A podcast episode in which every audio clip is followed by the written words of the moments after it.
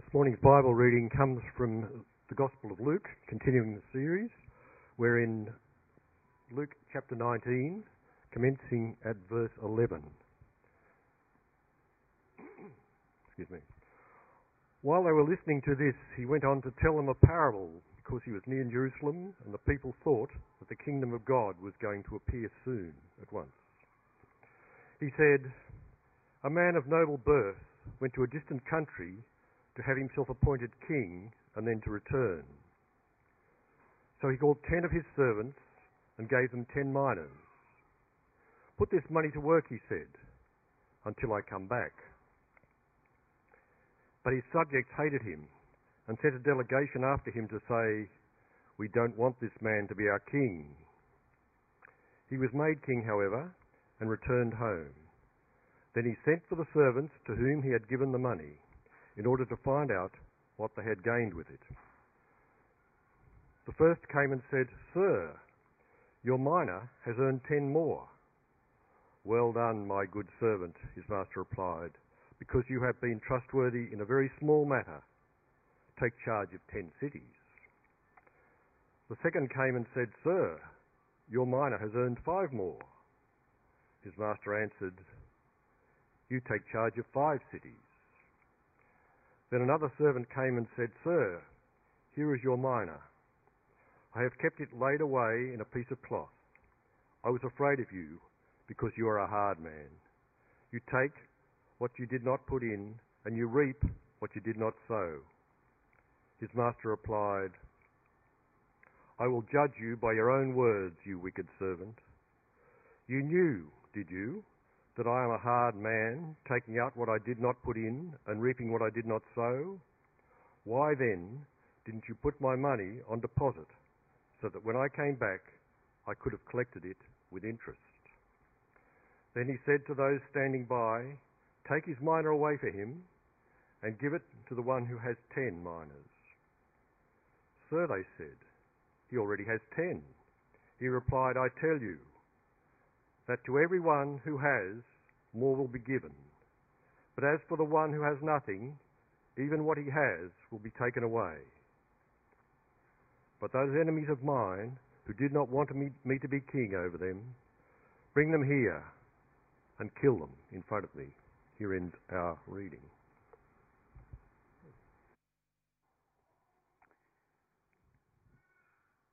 Thank you, Bruce. Good morning, everyone. Good to see you. My name's David. Well, they had so much potential. That's a phrase that you hear again and again in sports, business, or education. What we're saying uh, is that that's someone who hasn't achieved what we thought was possible or what we expected from them. So, you know, that can apply to a highly rated sporting junior or a, um, a brilliant but lazy student or even a sharp preacher or minister with no people skills.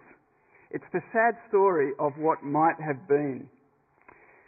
And I just want to put it to you this morning that maybe you're here today as a Christian and you feel like your story has been one of wasted potential, the story of what might have been. Maybe you're a ministry leader, a Bible study leader, or something like that. Yet your life has been filled with spiritual inconsistency. You know, if Jesus returned today, you wouldn't be firing on all cylinders.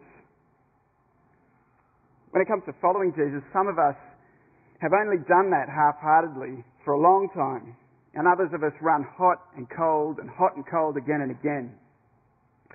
Wherever you're at today, if that describes you, I hope that Jesus' parable in Luke 19 is as timely and helpful today as the day he first told it. I think it is, because it gives us a perspective on the future and gives our life and work meaning and significance, because it, it reminds us that history is going somewhere, and it reminds us that we are going somewhere. Now, maybe you're here today and you're not a Christian. Maybe there's no sense of the future for you in the way that I just described. Maybe there's nothing really big you're living for. I mean, we keep busy, right? Um, but the next big thing in your horizon is the next party or the next partner, the next movie, the next job. You know, um, you're familiar with the, the idea of the, the midlife crisis, you know, 50 year old guys on Harley Davidsons. They're saying now that these crises, these existential crises, happen every five years. They, at least they've got a name for the one that happens when you're 25. That's the quarter life crisis. What you used to do when you hit one of these existential crisis, Christ is, when, you know, back in the day is you would search for meaning, search for God, you'd stare at the stars and meditate on your own cosmic smallness. But now when one of these moments hits, we don't have anything like that. We actually we look for an off-ramp. And so instead of plumbing deeply for meaning, we leave our boyfriend or girlfriend, we go backpacking in Chile, or we join a Zumba class, and then we wonder why these little life tweaks don't kind of provide us with the deep meaning we're looking for. And so if you're not yet a Christian, I want to show you that you can have a life of meaning because to have a life of meaning is to live and take your place in a bigger story. I think Jesus' parable in Luke 19 provides you not with off ramps, but with a robust and redemptive story that you can truly live out of. And so that's where we're going. And so I hope that wherever you're at today, you're blessed as we take a journey because this is really the story of a king. And there are only two possible relationships with this king. You reject his rule and you be his enemy, or you accept his rule and you do his will faithfully. And so I've only really got three things to say this morning. Jesus is king. Jesus is coming back. And a question, is Jesus your king? So let's dive in. We're going to start in verse 11 of the parable. Now, in terms of what's happening in this parable, it's actually not too difficult to unlock the meaning because Luke's left the keys in the door for us in verse 11. Because he was near Jerusalem, the people thought that the kingdom was going to appear at once. Now, Luke's record of this journey starts in, in chapter 9. As the time came for him to be taken up to heaven, Jesus resolutely set out for Jerusalem. The whole time his disciples were saying, Master, Master, it's kind of getting a bit hot near Jerusalem. Are you sure we shouldn't be going back the other way? And he's saying, No, this is where we're going. A lot of people think that Jesus' death was a bit of a, you, you know, things kind of went wrong on that Passover weekend. And it all got a bit out of control. It's not exactly how it was meant to go down. But for Jesus, it was plan A all the way as he set his face resolutely to Jerusalem. And Jesus had spoken repeatedly about what was going to happen when he got there, but his listeners hadn't been able, or they didn't want to kind of understand. And so in Luke 18, Jesus takes the 12 aside he says, We're going to Jerusalem, and everything that is written by the prophets about the Son of Man will be fulfilled. He'll be handed over to the Gentiles. They'll mock him, insult him, spit on him, flog him, and kill him. And on the third day, he'll rise again. And Luke says, The disciples did not understand any of this. Its meaning was hidden from them, and they did not know what he was talking about. It's, it's really clear actually from the gospel that the people, and the disciples in particular, thought that what was going to happen on this journey to Jerusalem was going to be some kind of massive revolution. With Jesus enthroned as king, his disciples would get kind of appointed to higher places, offices, um, and that they'd boot out the Romans back across the Mediterranean, back where they belong. That's the kingdom they wanted. When did they want it? Now. The reality is really different though. And so on the journey, they've reached Jericho. It's just a couple of kilometres from their destination. And Jesus has another go at attempting to correct their mistaken beliefs about this kingdom. So he tells his story. In the story, a nobleman goes to a distant country to have himself appointed king. 13. So he calls ten of his servants and gave them ten minas. A mina's about three months' wages um, of, a, of, a, sort of a labourer. So you look at 10 or 15 grand, something like that. But his servants hated him and sent a delegation after him to say, We don't want this man to be our king. He was made king, however, and returned home. Now, all this goes down in Jericho. Now, interestingly, just a few years before, something very similar happened in Jericho. There was a man named Archelaus, and he was the son of Herod the Great, who was king. And in his will, he left kind of Jerusalem and Judea and all those places to his sons. So his son Herod Antipas had Galilee, and Philip had east of the Jordan, and Archelaus got Judea and Samaria. Now, what, um, what Rome used to do, and they ruled all of Israel and all of Syria, they would appoint the locals to kind of rule the small territories. And often for those locals, obviously their position was insecure and it depended on favours from the emperor. So you'd go to Rome, you'd make a case and you'd get support. Archelaus has done that. But on the way, the Jews follow closely behind him, protesting. And they go to the emperor as well, saying, We don't want this man to be our king. We don't want this man to be our king. Because in his case, when he succeeded to the throne, he massacred 3,000 of his countrymen on the first Passover that he was in charge. When Jesus tells his story, he's also the nobleman going to a far country to be appointed king. He's also a man of noble birth, but when he gets to Jerusalem, they don't say, Long live the king. They say, Crucify him. Crucify him. But after three days, he's raised to life, and a short time later, he's with his disciples. He's taken up to heaven. That's his departure. That's him going to a distant country, appointed king. But he's promised to return. When Jesus ascended, the watching disciples were told, This same Jesus who has been taken from you into heaven will come back the same way you've seen him go uh, into heaven. And in the story, the nobleman promises to return too. Put this money to work, he says until I come back.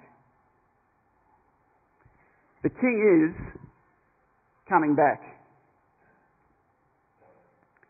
This actually is Jesus' answer to our feelings of purposelessness. Because this is the heart of the Bible's work ethic, actually.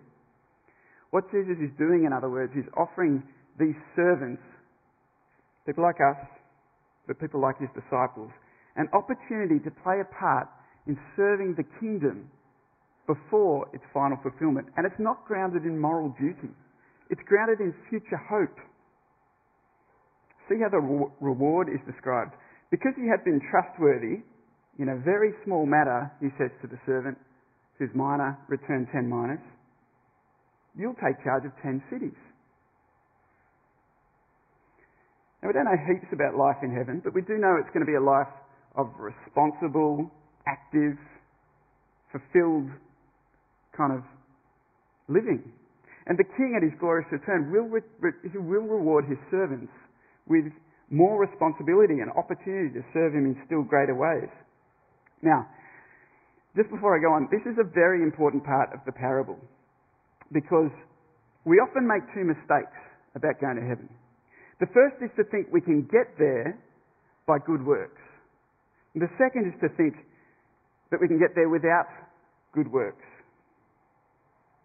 The Bible actually says we can't earn our salvation. We're dead in our sins. When my dad woke up on a hospital stretcher after having a heart attack, he didn't sit bolt upright and say, Oh, I'm alive today because of my lifetime of careful living and my avoidance of cheese sandwiches. No, he looked to the ones that had saved him, the doctors and the nurses who'd performed heart surgery on him. Jesus saves us. Our good works do not save us. He's very clear about that. We cannot earn God's grace. Forgiveness is the gift that He gives us out of all proportion to any merit that we can claim. But on the other hand, the Bible actually says our actions are relevant to our eternal destiny.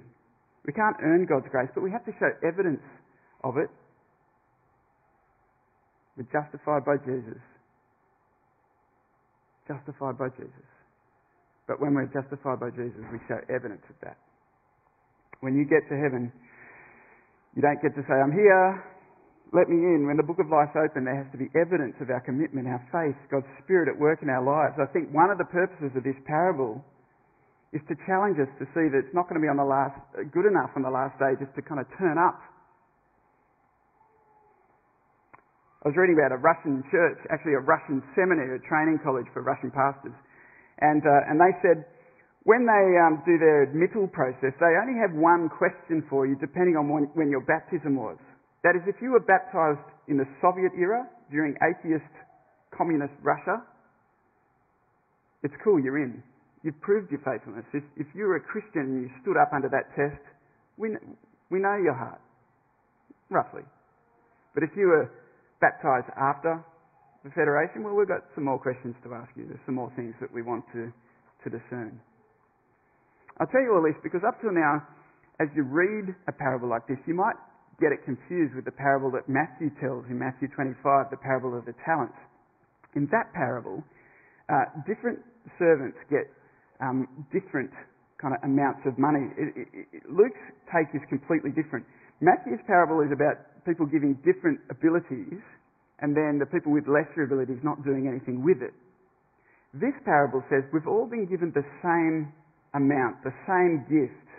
And if there's a difference in results, it's not due to the differing gifts, it's due to the differing levels of obedience, of faithfulness.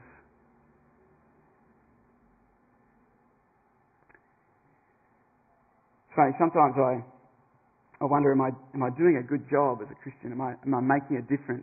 It's very easy to, um, to look, at, you know, even as a, even as a small group leader at the church, um, I, I look at some small groups that have grown over the year. Mine shrunk. We've kind of limped into Christmas. Um, you know, one couple's had a baby, another couple's, another guy's doing his PhD, and we're kind of just battling away. And I, I look at other groups, and sometimes I think, have I done enough? Has this been good enough? Has this been a good year? Will this stand up under the test? But Jesus is saying, however small it may seem, our efforts will not be in vain. However small it may seem, our efforts will not be in vain. He said to the servant, Because you have been faithful in a very small matter, take charge of ten cities. Paul says this in 1 Corinthians My dear brothers and sisters, stand firm, let nothing move you. Always give yourselves fully to the work of the Lord because you know that labour in the Lord is not in vain. And so if that's you, if, if, if as, a, as a Christian maybe you are working hard, you're trying to be faithful, but you always have those nagging questions, your labour for the Lord is not in vain. Be encouraged. I just want to make three observations while we're here. The first is, while we do this ministry, while we are faithful for Jesus, we have to do business with the gospel in a hostile environment. Did you notice that as we, as we read through the story? The servants that he used the master's mina in the face of citizens who say, We do not want this man to be our king. Now, in the parable, that's a reference to the Jewish nation who say to Pilate, We have no king but Caesar. And nothing's changed for us. So we've got a government who, in the name of tolerance and equality, uh, is destroying any vestige of kind of Christian living in public life. And there are crowds of people today, just, just as always, friends, neighbours, families, some who admire Jesus, none of whom want him to be their king. We have to do our business for the gospel in a hostile environment. That's what it's going to be like to be servants of Jesus who are faithful. Second observation the power of the gospel is in the message itself. It's not in the skill of the messenger. The servants don't say, Master, my great business skill has multiplied your mina. I've been an amazing gospel entrepreneur. Rather, they say, Your mina has made ten minas more. Your mina, Master, has made five minas. The power's in the minas not the servants. The power of the gospel is not the power of slick salesmanship, but rather God's power working through His Word. So if you are battling away in that small, small group or that small ministry with one eye on what's happening elsewhere, thinking, oh, gee, this just doesn't, doesn't stack up. If you're being faithful with the gospel, putting it to use, pointing people to Jesus, then that gospel will work the power of the gospel is not the power of, of us, rather, God's power working through His word, not the skill of the messenger. Paul says, when he talks about the governing purpose of his life, he says this I do all things for the sake of the gospel, that I may share in its blessings. Every believer should be living for the same purpose. I do all things for the sake of the gospel, that I may share in its blessings. Third observation when the Master returns, we will all be called to give an account of our business. Now, um, I regularly have performance reviews, actually. You might not have thought this happens at church, by Bruce. He calls me in, we sit across a table from each other, he slides a piece of paper towards me. That's pretty normal in the, in the world of paid employment. In other jobs I've had, I've even had, had to pass a, a three month evaluation in order to be taken off probation. So if I fail the review, they let me go. If I pass the review, I get my full benefits package. And what's happening in the parable is not unlike an employee evaluation. So the first two servants, obviously, they'd passed with flying colours. They're given a raise. They're given more responsibilities. Do you see how it works? But what about the other servant? Let's, um, let's just tune in and see how his review goes. Verse 20. Then another servant came and said, Sir, here's your mina. I've kept it laid away in a piece of cloth. I was afraid of you because you're a hard man. Take out what you did not put in and you reap what you did not sow. So um, it's not starting off real great the way he's talking to his boss. His master replied, I'll judge you by your own words, you wicked servant. You knew, did you, that I'm a hard man, taking out what I did not put in and reaping what I did not sow? Why then didn't you put my money on deposit so that when I come back I could have collected it with interest? I'm such a hard man, you could have at least done something with the money if you, if you were so scared of me. You'd at least listen to me. This is the point. That servant didn't even listen to the master. The servant's in no relationship with the master. This servant is faithless. Faithless. There's been a lot of debate about what that means, but the context suggests that Jesus is saying we need to serve God using what He's given us constructively, with enterprise, with energy. The gospel's the power, but we're looking for opportunities, right, to put it to work. Sometimes um, I come to church, I sing one of the great songs that we sing here. Um, Love so amazing, so divine, demands my soul, my life, my all. You know it? You sing it too, probably. What does that mean for us? Demands my soul, my life, my all. Because there's plenty of us who attend church and we enjoy the company of Christian friends, but when it, when it comes to our outside witness, our testimony about Jesus is mute. There's nothing happening. Luke's been saying all through his gospel, only people who are willing to throw away their lives for the sake of the kingdom will discover real life, the deep joys of being in relationship with Jesus, of living in faithfulness with Jesus. This is the biggest story. If we hang on to our life hoarding what God's given to us, we will lose it. The paradox is, if we want to receive life, we have to be willing to let it go. And the irony of this faithless servant, this one who, is, who, who doesn't know the master, is that in trying to avoid taking risks, he was taking the biggest gamble of all. He doesn't know the king. He thinks he's harsh. He's anything but harsh. See how gracious he's been to the servants? Your labour for the Lord's not in vain. Thank you for being faithful with a little. You'll be rewarded with much more. Ten cities, five cities.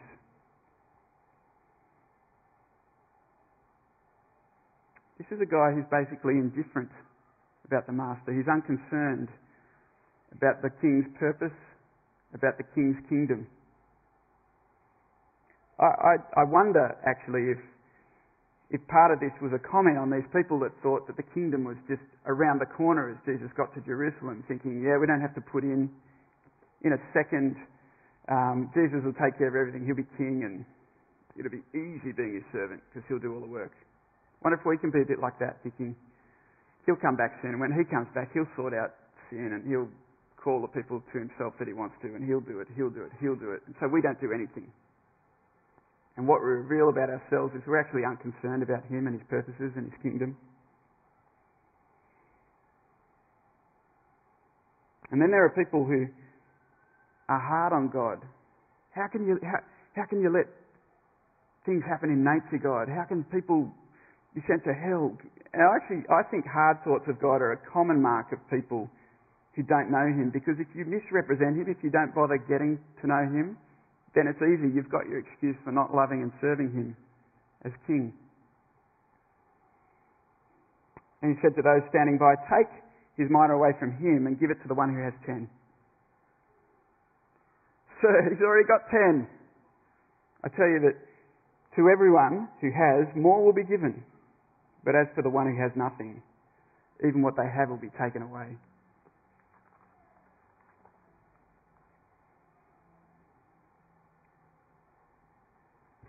Is Jesus your king?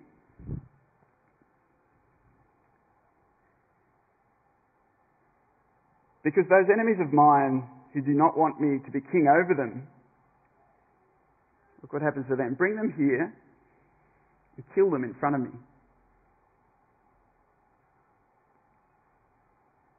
That's a hard word. Look back at verse 14. His subjects hated him and sent a delegation after him to say, We don't want this man to be our king. This is what I want you to notice. His subjects hated him. Listen to this. Everybody belongs in his kingdom. You may hate Jesus, but he owns you. He's sovereign over you. You may be an atheist, you may be a Wiccan, you may be a Buddhist, but he owns you. What have we just been singing together this morning? Center of the universe. Everything belongs to you. Jesus. You live in His country because He made the world. It's His and He made you. By creation, He owns you. See, I think this is a message people don't understand.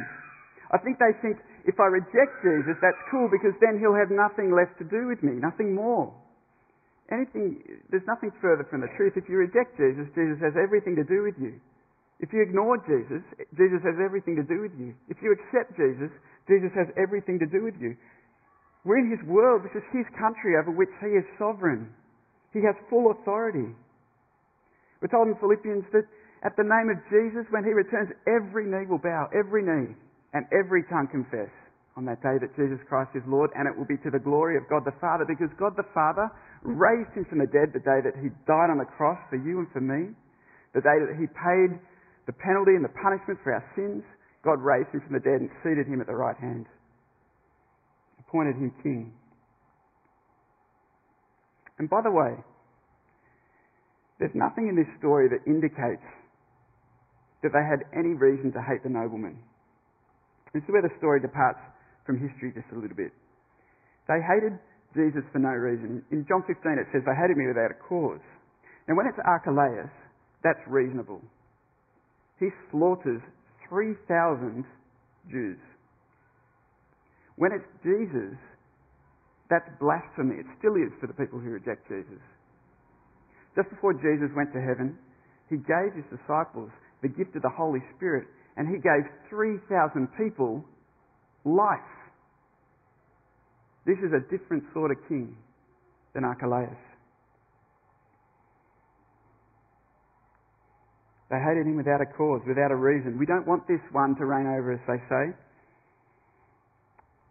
In the Greek, it's derogatory. This one doesn't even deserve a title. We don't want this one to reign over us. Well, they didn't succeed in keeping Archelaus off the throne, and they, they won't succeed in keeping Jesus off the throne either. He'll be back. He's been coronated. He's been crowned. He'll come back as King of Kings and Lord of Lords. And all the kingdoms will become his kingdom and he'll rule the world, and every knee will bow, and nothing will keep him from his glorious throne. And so those who hate the gospel and who hate Jesus and reject Jesus, they'll face him as their king. And on the day that they bow their knee to him, they won't bow to him as their master, he will be as their judge and their executioner. Chilling words. And in Manly, 2013, I think we all kind of think it would have been preferable for Jesus to have left them unspoken, but the fact is God's kingdom has no room for rebels. I mean, it was rebellion against God that caused, ruined the world in the first place. You know what the foundation of this kingdom is going to be? It's going to be the prayer that Jesus taught us himself. Your kingdom come, your will be done. And if you can't pray that and silently add, in my life as well, then you've already excluded yourself from this kingdom. Now, I know at this point Christians can get worried. I've heard some people who've been walking with the Lord a long time say, I hope I'll be good enough. I'm not sure I'll get in. If that's you, let me reassure you. Because although the King does demand our faithfulness, and one day he will call us to give an account of our lives, let's not lose sight that the King we serve is full of amazing grace, generous grace. And maybe this is the reason why Jesus told the parable in response to the people who thought the kingdom of God was going to appear at once. For in one sense, Jesus did bring in the kingdom when he went to Jerusalem.